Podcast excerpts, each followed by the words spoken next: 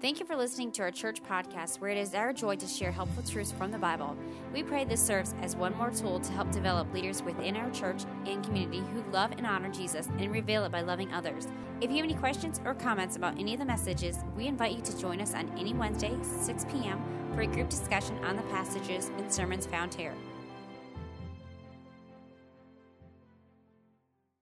Luke 4, verses 1 through 14. And Jesus, being full of the Holy Ghost, returned from Jordan and was led by the Spirit into the wilderness, being forty days tempted of the devil. And in those days he did eat nothing. And when they were ended, he afterward hungered. And the devil said unto him, If thou be the Son of God, command this stone that it be made bread. And Jesus answered him, saying, It is written, that man shall not live by bread alone, but by every word of God.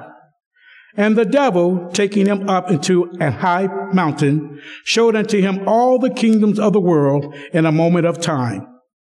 And the devil said unto him, All this power I will give thee, and the glory of them, for that is delivered unto men, and to whomsoever I will I give it. If thou therefore will worship me, all shall be thine.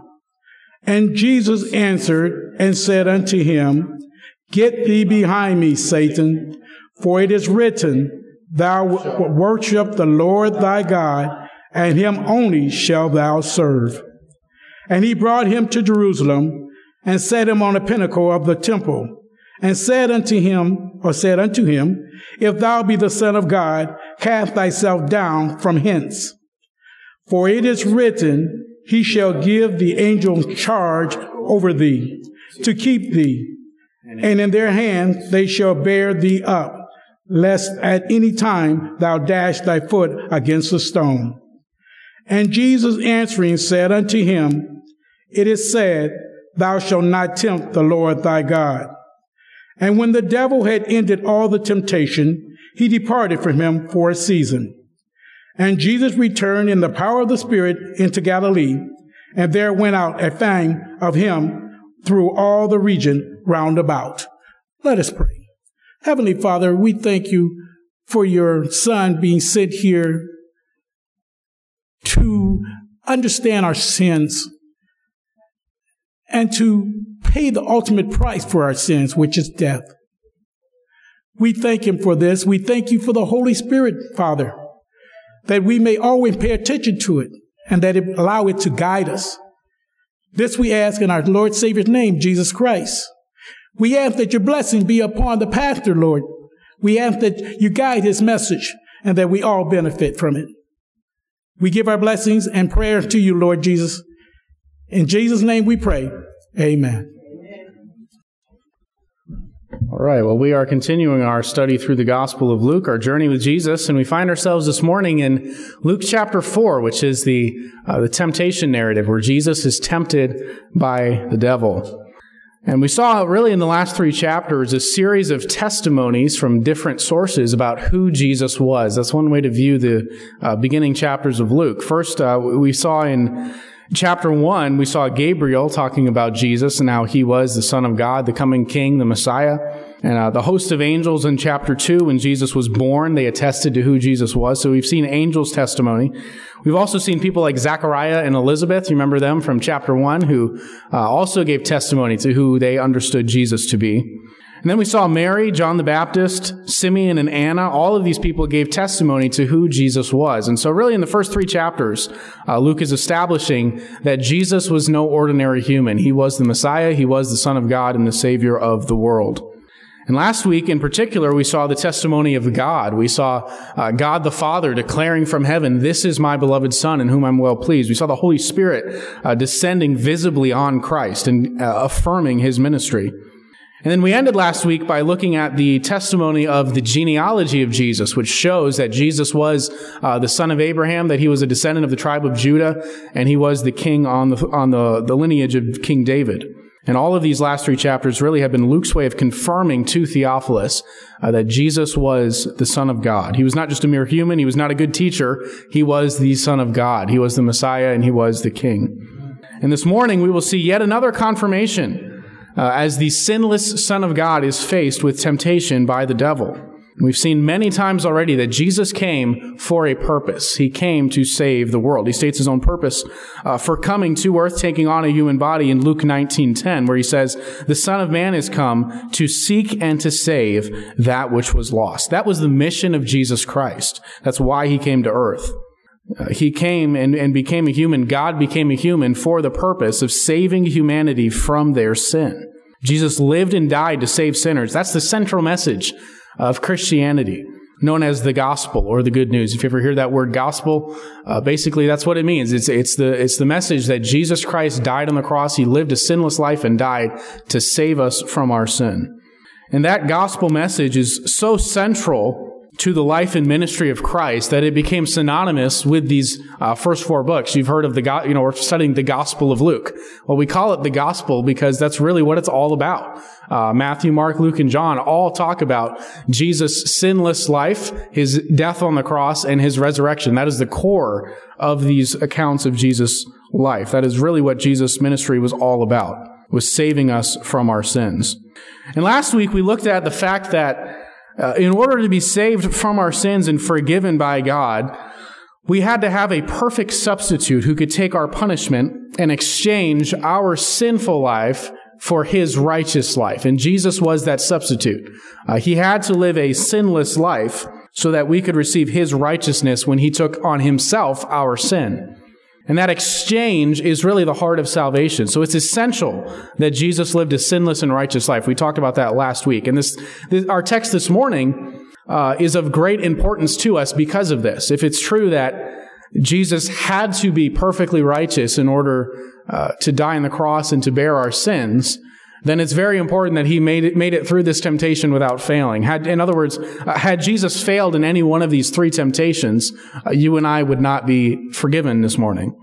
And so before we dive into our text, I want us to quickly uh, just address a couple of questions that maybe have come to your mind as we've read the text this morning. Uh, number one, could Jesus have sinned? Was it even possible for Jesus to sin? That's a good question to ask and a good one for us to consider this morning. And it's one that uh, theologians have debated for a long time, and I'm not exactly sure why. To me, it seems like a pretty straightforward question.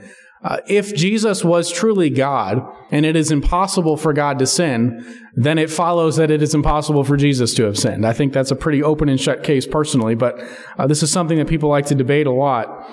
Uh, maybe another another way of explaining this would be that Scripture tells us uh, if you read in Hebrews 6 and also in Titus, that it is impossible for God to lie. That phrase is actually found in Hebrews 6. It is impossible for God to lie. And in the Old Testament, uh, it had been prophesied that the Messiah would be sinless. And if you doubt that, read Isaiah 53 is a good text there, that Jesus was uh, to be sinless. And so if God had promised that the coming Messiah would be sinless, and it's impossible for God to lie, then it must be therefore impossible for Jesus to sin. Again, I, I think this is a, a, very clear answer to the question, could Jesus have sinned? He was perfect. He was, he was pure. He was God in flesh. And so sin was not possible for him. And if you want a fancy theological word for that, since you know I'm fond of giving those to you, uh, the, the word, the doctrine of impeccability, the impeccability of Christ is, is what we talk about when we say he was incapable of sinning. And so that conclusion may lead to a further question. Uh, if Jesus could not have sinned, does that mean the temptations weren't tempting? You know, were these not really that tempting to Christ if he could not have done other than what he did, namely resist the temptation? In other words, if it's impossible for Jesus to sin, these temptations must not be that big of a deal, right? Uh, and maybe that's a conclusion that you may come to. I think that's wrong. Jesus was truly tempted, even though succumbing to the temptations was not possible. Let me try to explain that. Alfred Plummer, I think, uh, explained it better than I could in his commentary on Luke. It's Old English. It was written a long time ago, but try to follow along. I think it's very good. Uh, the force of a temptation, Plummer says, depends not upon the sin involved in what is proposed, but upon the advantage connected with it. And a righteous man, whose will never falters for a moment, may feel the attractiveness of the advantage more keenly than the weak man who succumbs.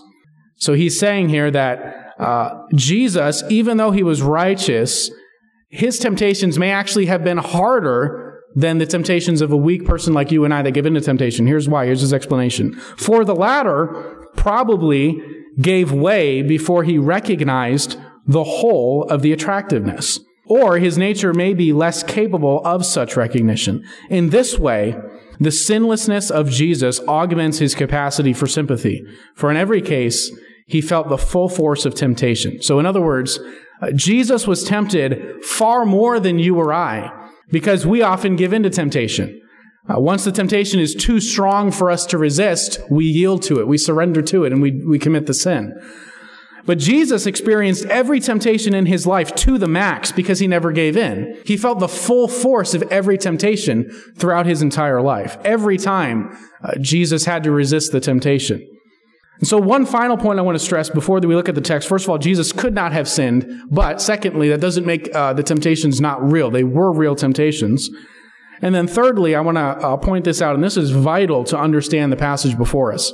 Part of Jesus' condescension in taking on a human body is the fact that in the incarnation, Jesus laid aside the independent use of his divine power. I'm going to unpack that sentence carefully, and it's worded carefully on purpose.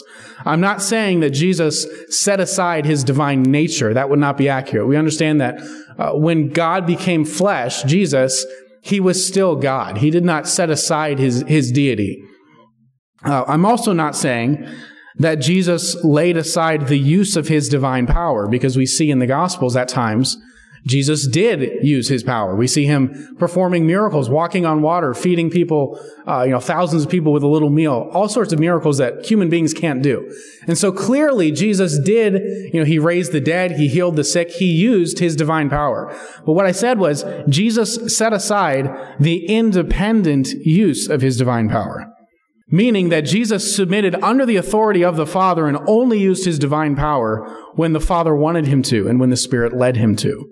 He didn't use it for his own purposes. He only, uh, he, he basically, he was a human being who was also God, but he only exercised the authority and the use of his divine nature as the Father directed.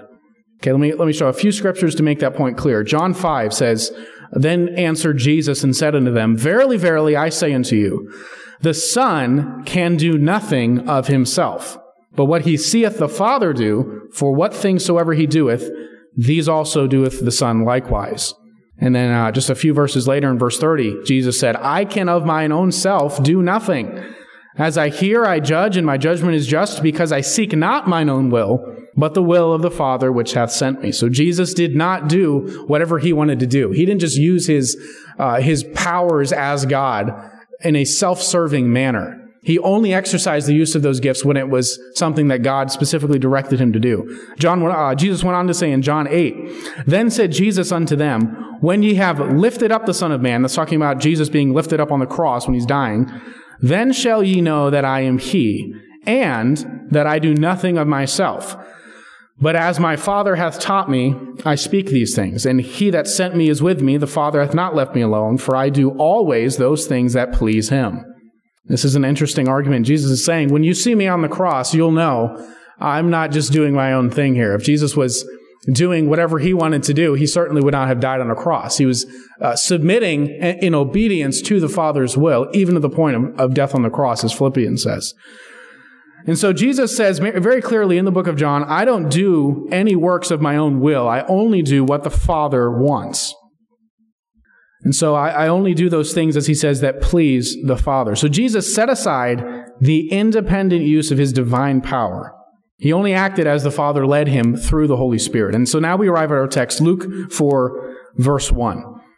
Luke says Jesus, being full of the Holy Ghost, returned from Jordan. That's the Jordan River where he was just baptized. We saw that uh, last week. And so immediately following his baptism, he was led by the Spirit into the wilderness. And you see right there, Jesus didn't decide to go into the desert on his own will. He was led by the Holy Spirit into the wilderness.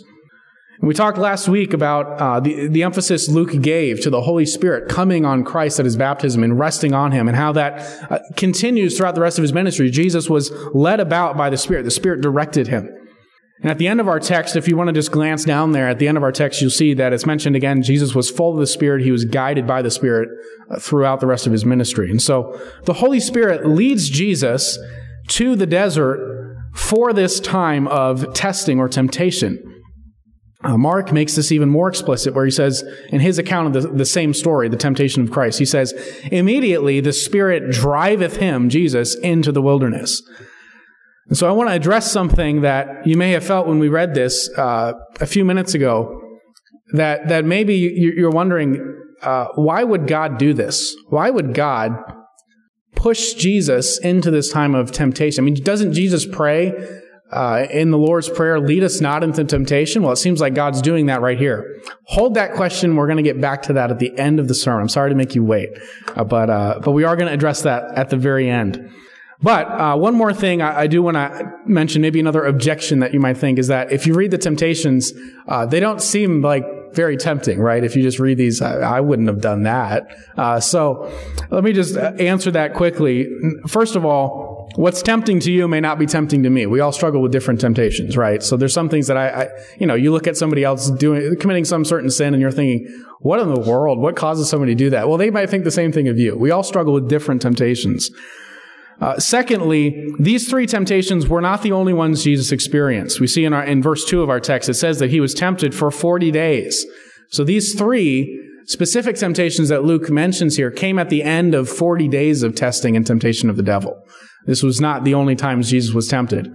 Uh, Jesus was tempted throughout his entire life, just like the rest of us. We'll see this in Hebrews at the end of our sermon. But he was tempted uh, earlier in his life, he was tempted here for 40 days. We see these three specific temptations that were given, and then he was tempted throughout the rest of his ministry. Uh, he'll be tempted by Peter at the end of his life to escape the death on the cross. Certainly that would have been a very tempting temptation uh, to escape the cross. So these were not the only temptations Jesus faced. And these were not tempting, uh, these were tempting to him in a way that they weren't tempting to us. First of all, because we couldn't have done these things, right? If the devil tempted you to turn stones into bread, obviously that's not tempting to you because you can't do it. Uh, but, but these are actual things that Jesus could have done. And so these were tempting. And it seems that these specific temptations were recorded purposefully to demonstrate that Jesus was obedient to the Father. You remember that he had just left being baptized. Uh, Luke, all the gospel accounts of this temptation talk about this, how Jesus is baptized and, and, the Father declares from heaven, you're my beloved son in whom I'm well pleased. The Holy Spirit rests on him and then immediately after that account, uh, Jesus goes into the desert to be tempted. And so directly after being baptized, the Holy Spirit descending on him, he's led by the Spirit to be tempted into the wilderness. He had just been endowed with supernatural power and he was being tempted by Satan to make use of that power to further his own interests without regard to the Father's will. That's really what all three of these temptations are about. Uh, Satan is tempting Christ to make use of this supernatural power and the filling of the Holy Spirit uh, for his own interests instead of obedience to the Father. So back to our text, verse 2, Jesus was led by the Spirit into the wilderness, being tempted 40 days, or I'm sorry, being 40 days tempted of the devil. And in those days he did eat nothing. And when they were ended, he afterward hungered. Yeah, no kidding. Uh, some of you, you haven't eaten for, for a few hours and you're already thinking about how hungry you are. Uh, but imagine 40 days with no food. I know a couple of people, I've met a couple of people that have fasted for 40 days. And, uh, to me, that's like, wow, dude, you're, you're a way better Christian than me. I, I couldn't handle that. Uh, but 40 days that Jesus went without food. And then, uh, in this weakened condition, Satan decides to tempt Jesus with food. He sees a vulnerability here in Jesus' humanity, that he's hungry. And so he says, Oh, this is a good opportunity for me to tempt him. Verse 3 The devil says to him, uh, If thou be the Son of God, command this stone that it be made bread. Jesus answered him, saying, It is written that a man shall not live by bread alone, but by every word of God. So Satan says to Jesus, Turn this stone into bread. I know you're hungry. Why don't you turn this into bread? That way you can satisfy that hunger. And the first question to ask is, why would it be wrong for Jesus to do this? What is the sin here? What specifically is wrong with Jesus turning bread into food? There's nobody around, so he wouldn't have been showing off. Uh, we certainly can't accuse him of gluttony after 40 days of not eating. So what's wrong with Jesus doing this? The temptation seems to be that it was to distrust God's love and provision and take care of himself. So just like Eve in the Garden of Eden, uh, Satan comes to Eve and convinces her that God's holding out on her. Right? Uh, he says he says to, to Eve in Genesis, uh, has God said you can't eat of the trees of this garden? And, and, and, Eve corrects him and says, no, we can eat of all the trees except this one. And then Satan makes that one tree really tempting to her. Uh, says God's holding out on you. If you eat this tree, you're not going to die. Don't worry about that. Uh, it actually will will provide something good for you. And that's what's happening here. He, Satan is is tempting Jesus in a similar way. Think about what just happened in, in the previous story. Luke's ba- uh, Jesus is baptized. And the Father says from heaven, This is my beloved Son, in whom I'm well pleased. And Satan says, You know, if you're God's beloved Son, why is he treating you like this? Why did he lead you into the desert where you're going to be hungry for 40 days with no food? that's some kind of love. God doesn't seem to be taking care of you. He led you out here to go through this miserable time of temptation. Why don't you take care of yourself and make some bread? Have you ever been tempted to doubt God's love and care for you? Jesus uh, I'm sorry, Satan does this to us all the time. He tempts us to stop following God's leading in our lives because after all, we did that for a while and look where it got us. It's not working out. I've been following the Lord. I've been doing everything I think I'm supposed to do and I'm out here in the desert with no food. We're suffering. And if that's what serving God gets me, then I'm out. That's, that's the attitude of of many people who claim to be followers of Christ. But God does not promise us a smooth and easy road if we follow Him. In fact, He promises the opposite if you read the Bible. Uh, he promises us the road will be difficult at times. But as Christians, we know that all trials that God sends us, all, all the suffering he, he, he drives us through is for our growth. He's not torturing us. He's strengthening us spiritually by adding the weight of suffering to our lives to build our spiritual muscles. And so when God turns up the suffering in your life, it isn't because he hates you or because uh, he's not taking care of you, but rather it's actually an expression of his love. He's shaping you in the way that he wants you to be. So Jesus responds to Satan's temptation by saying, I'll obey the words of my Father and do what he says, even if I don't have bread and I starve. I'll starve to death before I disobey God's word. God led me here in the desert, and he has not directed me to make food for myself out of the stone. And uh, until he does, I'm not going to do that. that. That's Jesus' response here. It's more important to Jesus, you can see this in his response. It's more important to him to obey the Father's command than to have enough to eat. So the first temptation for Jesus is to use his authority and power as the Son of God to do something that the Father had not directed him to do. So Jesus, we know he was truly man, he was truly God, and so he in his humanity, he experienced the same hunger that you and I did. He was not supernaturally sustained from hunger. Uh, after 40 days, he was just as hungry as you or I would be without food. But he resisted the temptation to use his power in a self-serving manner. It's interesting to me, back to Genesis, if you think about Adam and Eve, uh, they were tempted in a similar manner, but think about the differences there. I mean, Jesus here is in the middle of the wilderness. Adam and Eve were in this lush garden that God had prepared for them. Uh, Jesus was 40 days with no food. Adam and Eve had, had many trees with fruit that they could eat from. There was just one God said don't eat from. And yet, Adam and Eve failed their test. They fell into sin, even though God had provided for them. Jesus here passed the test. He's, he doesn't have an abundance in food. In fact, he, uh, he, he's very, obviously very hungry at this point and struggling to see where his next meal is going to come from. He's in the desert. Um, and yet he, he passes the test. Jesus is truly superior in every aspect to Adam. And uh, one more thing that I'll, I'll, note here, this is not on the screen, but if you, if you compare the account here uh, with the ones in Matthew and Mark, you'll find that at the end of the temptation, God says angel, sends angels to Jesus uh, to provide food for him. So God does, in the end, take care of that physical need, but he, he puts them through this test first. The next temptation we see starting in verse 5 the devil taking him up into an high mountain uh, showed unto him all the kingdoms of the world in a moment of time. And the devil said unto him, All this power will I give thee and the glory of them, for that is delivered unto me, and to whomsoever I will I give it. If thou therefore wilt worship me, all shall be thine. Jesus answered and said unto him, Get thee behind me, Satan, for it is written, Thou shalt worship the Lord thy God, and him only shalt thou serve. So Satan erroneously claims power and influence over the world and then offers it to Jesus. Now it's true that in a sense, uh, Satan, you know, he's called the God of this world in, in the New Testament. And so Satan does have a measure of influence uh, over uh, the world, over the cosmos today. But Uh, but he is certainly not the one in control of the world. We understand that God is sovereign over the events of our world. But Satan basically uh, gives Jesus the offer that I'm, I'll surrender everything to you. You know, this this struggle will be over. I'll, I'll give up if you'll just bow down to me. And Jesus again quotes scripture in that that commands only God uh, to be worshipped. And it seems here that the real temptation is that if Jesus will bow down before Satan just for this moment, he can establish his kingdom on earth without going to the cross. Satan is offering him a shortcut uh, to avoid the suffering and just set up your kingdom here and now. And we know in the Garden of Gethsemane when, when Jesus prays to the Father and he says, if it's possible, let this cup of suffering pass from me. Nevertheless, he, he follows that up by saying, nevertheless, not my will, but thine be done. Jesus knew the pain and suffering that awaited him at the cross. And uh, he dreaded it in his humanity. He was not looking forward to this, uh, this suffering. And here Satan is offering him a shortcut that would bypass the cross. And Jesus refuses, obviously, to worship Satan, even just for a split second. He's not going to fall into this. Then the third temptation we see in verse 9, it says, He brought him to Jerusalem and set him on a pinnacle of the temple and said unto him, If thou be the Son of God, cast thyself down from hence.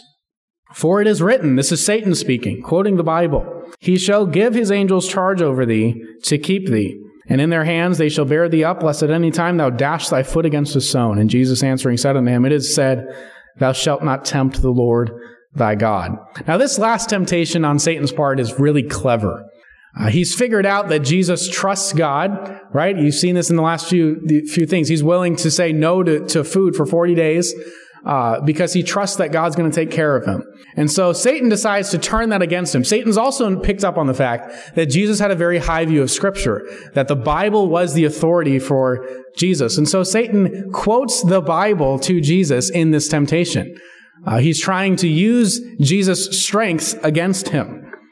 And so Satan tempts Jesus to display his faith in God and the Bible by jumping off the temple and trusting the promise of Scripture that God will protect him.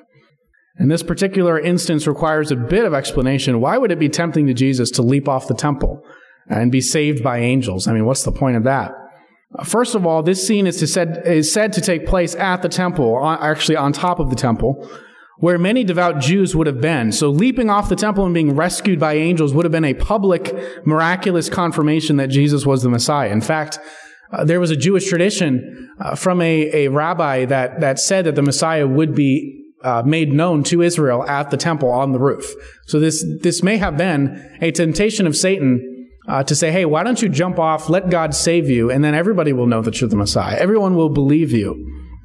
Satan suggested to Jesus that throwing himself off the temple and depending on the angels to catch him, as the prophecy suggested they would, was a way of showing trust in God. And Jesus responds to this temptation by pointing out that testing God is not trusting him. Uh, faith in God doesn't mean doing something dumb and depending that God will, will just rescue you from your foolish choice. That's not faith in God, that's testing God. So those are the temptations, those are the responses of Jesus.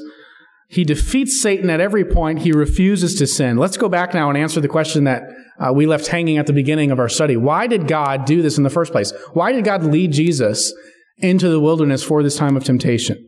Luke makes it very clear that the Spirit drove Jesus into the wilderness. This was not uh, an accident. I, I, heard someone say that uh, Satan didn't come looking for Jesus, Jesus went looking for him. And that's true. God led Jesus specifically to the wilderness for this temptation. Why would he do that?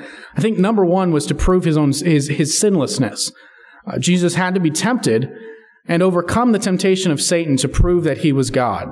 So the righteousness of Christ had to be tested and proven by a direct confrontation with the devil in which Jesus came out victorious. I think that's kind of an obvious one that uh, clearly God set this up to put on display uh, the sinlessness of his son.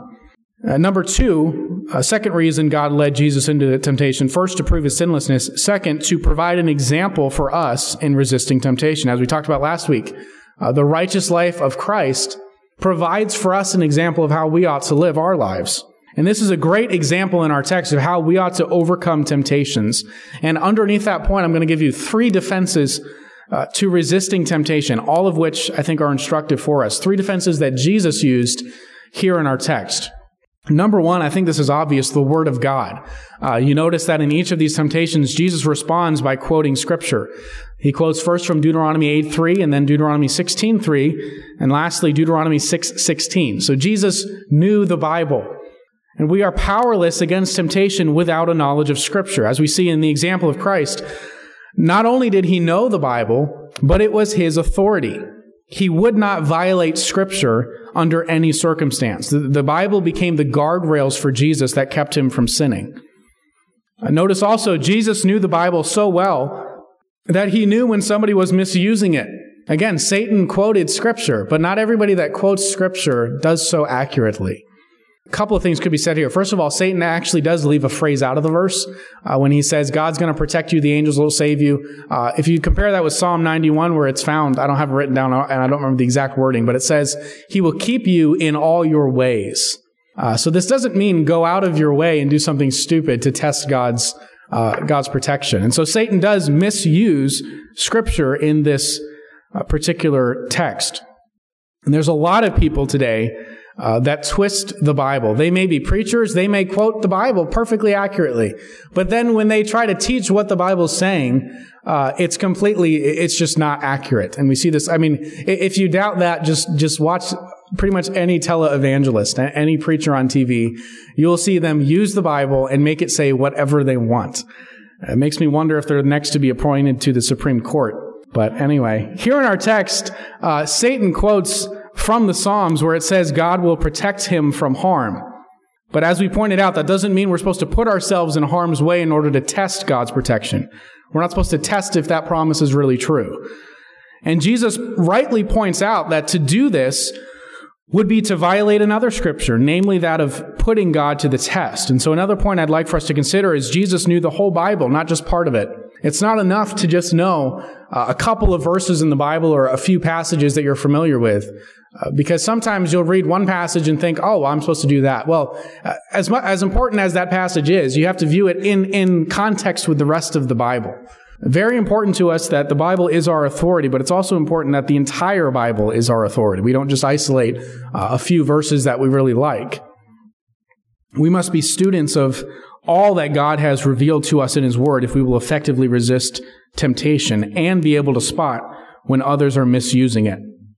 Uh, when you hear someone say that, you know, this used to be popular, I don't know if it still is, with televangelists, they used to say all the time, you know, you send me a ridiculous amount of money and God's going to bless you, right? This is how they all got rich, because uh, people bought into this.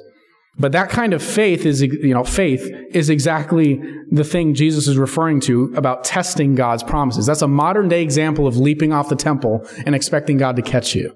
Uh, when you get yourself in a terrible financial situation and you just say, okay, God, you got to take care of me now. You've got to fix the mess that I made. And so this is certainly not, um, this is not a way for a Christian to behave. And if you know the Bible, you know that that's true. And by the way, how can you know that a preacher, uh, that what a preacher is telling you is correct? And that includes me. Uh, I'm not, I'm not God. I'm a fallible human being. And so how do you know when what I'm teaching you is right? There is no way for you to properly evaluate the statements of a Bible teacher unless you know the Bible yourself. And Sunday morning is not enough to keep you spiritually healthy. Uh, let me just say this. If the only time that you open your Bible during the week is here at church, that would be sort of like eating one meal a week.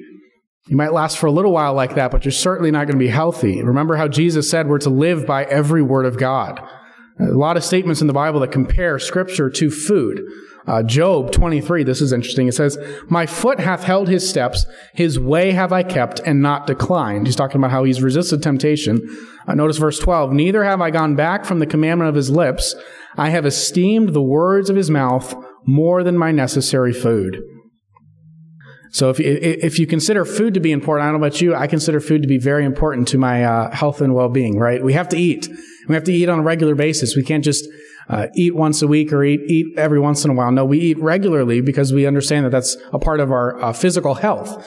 And in the same way, taking in the spiritual food of scripture is a, is, is part of what it means to be spiritually healthy. And you can't be healthy spiritually uh, if all you do is come to church, I certainly, I'm not diminishing the importance of church. I'm glad everybody's here and I think it's important to be here, but this is not enough. Uh, churches, you might think of it as sort of like a multivitamin. Uh, it's a supplement to your diet, but you can't just say, well, I'm not, I'm not going to eat anything but multivitamins. You're not going to last very long like that. You need substantive meals on your own. And so please, uh, don't think that you will grow spiritually and be a healthy Christian if your Bible sits on a table all week until Sunday when you brush it off and bring it to church. You must be in the scripture yourself.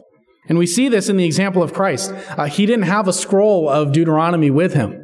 Okay, he, th- this was he wasn't in the desert carrying this big thing around. No, he was. Uh, his mind was so saturated in the Bible from his own reading and study that he could quote random verses from Deuteronomy. Uh, th- this was how well Jesus knew the Bible. And so, the first point of application, as far as uh, following the example of Christ in temptation, is we must know the Word of God. We must get the Word of God in our hearts. This is vital to resisting temptation. Psalm 119.11 uh, says, Thy word have I hid in mine heart that I might not sin against thee. So the first temptation, I'm sorry, the first defense against temptation is the word of God. Secondly, fasting. We see here in our text, Jesus fasted for 40 days. And fasting is something that we find uh, mentioned throughout the Bible as a means of intensifying prayer. It's easy for us to, and myself included, to get very lazy in prayer. It's, you know, we pray for 30 seconds a day or something. And, uh, and then we find ourselves giving into sin at every point. We become undisciplined in our spiritual lives. And fasting is one way to combat that. Uh, by not eating for a prolonged amount of time, whether that's a day or a week or 40 days like Jesus did, uh, it conditions you to have the discipline to say no to your flesh and the desires that Satan can tempt you with to sin. And this is uh, this is an area that um, I, I, have to say it's probably a weakness of mine lately. I, I, did more fasting earlier in my my Christian life, but it's very easy to get out of the habit of it. It's a discipline. It's hard. Uh, nobody likes fasting, and your body will remind you uh, constantly of your need for food if you if you do decide to fast. Uh, but it is a it is a discipline that's mentioned in Scripture and one that Jesus used as a defense against temptation. So first, the Word of God. Second, fasting, and then third, uh, the Holy Spirit. This was a third defense against temptation. Jesus was able to resist temptation by the power of the Spirit of God. We saw this at the beginning of our text. He entered, he was not only led, Luke says, by the Spirit into the wilderness, but he was full of the Spirit. Uh, the Holy Spirit was directing his actions. And a good example of Holy Spirit filling, what that means is in Ephesians 5, where Paul writes, Be not drunk with wine, wherein is excess, but be filled with the Spirit. And so being uh, filled with the Spirit here in, in, this verse is compared to being drunk. Uh, if you've ever seen someone that has consumed too much alcohol, what happens is they, they no longer have control of themselves. And Paul uses that as an analogy to Holy Spirit filling, that if the Holy Spirit is, the Holy Spirit takes control of you. Uh, you're not leading your own life anymore. The Holy Spirit is leading and directing your steps. He's speaking to you through your conscience, convicting you of sin, and pointing you in the right direction. The Holy Spirit uh, uh, pricks our conscience. He prods us when we're doing something wrong or when we're not doing something that's right.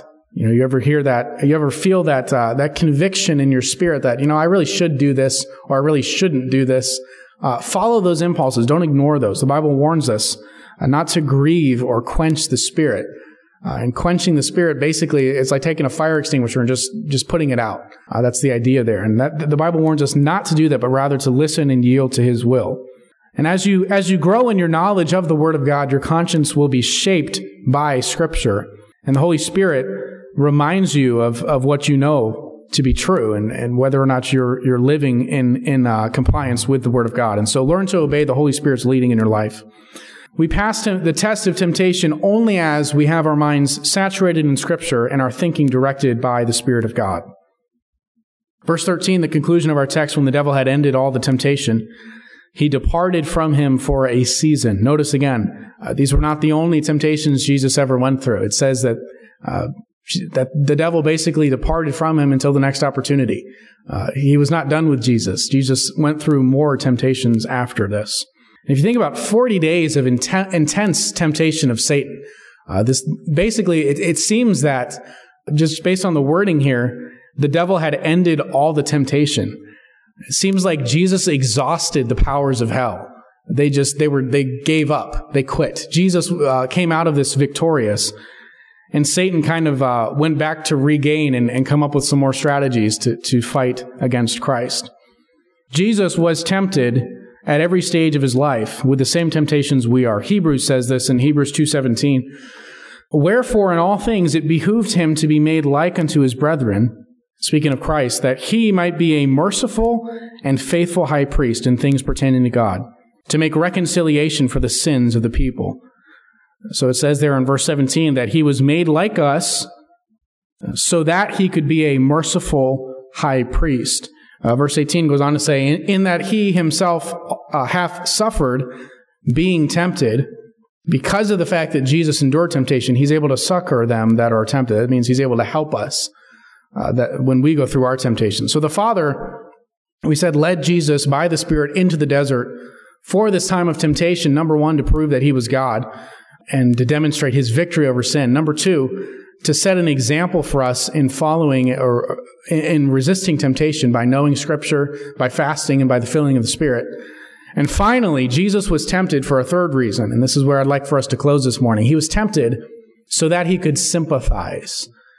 That's, that's a word uh, worth meditating on. Jesus was made like us, Hebrews says, that he might be merciful to us when we sin.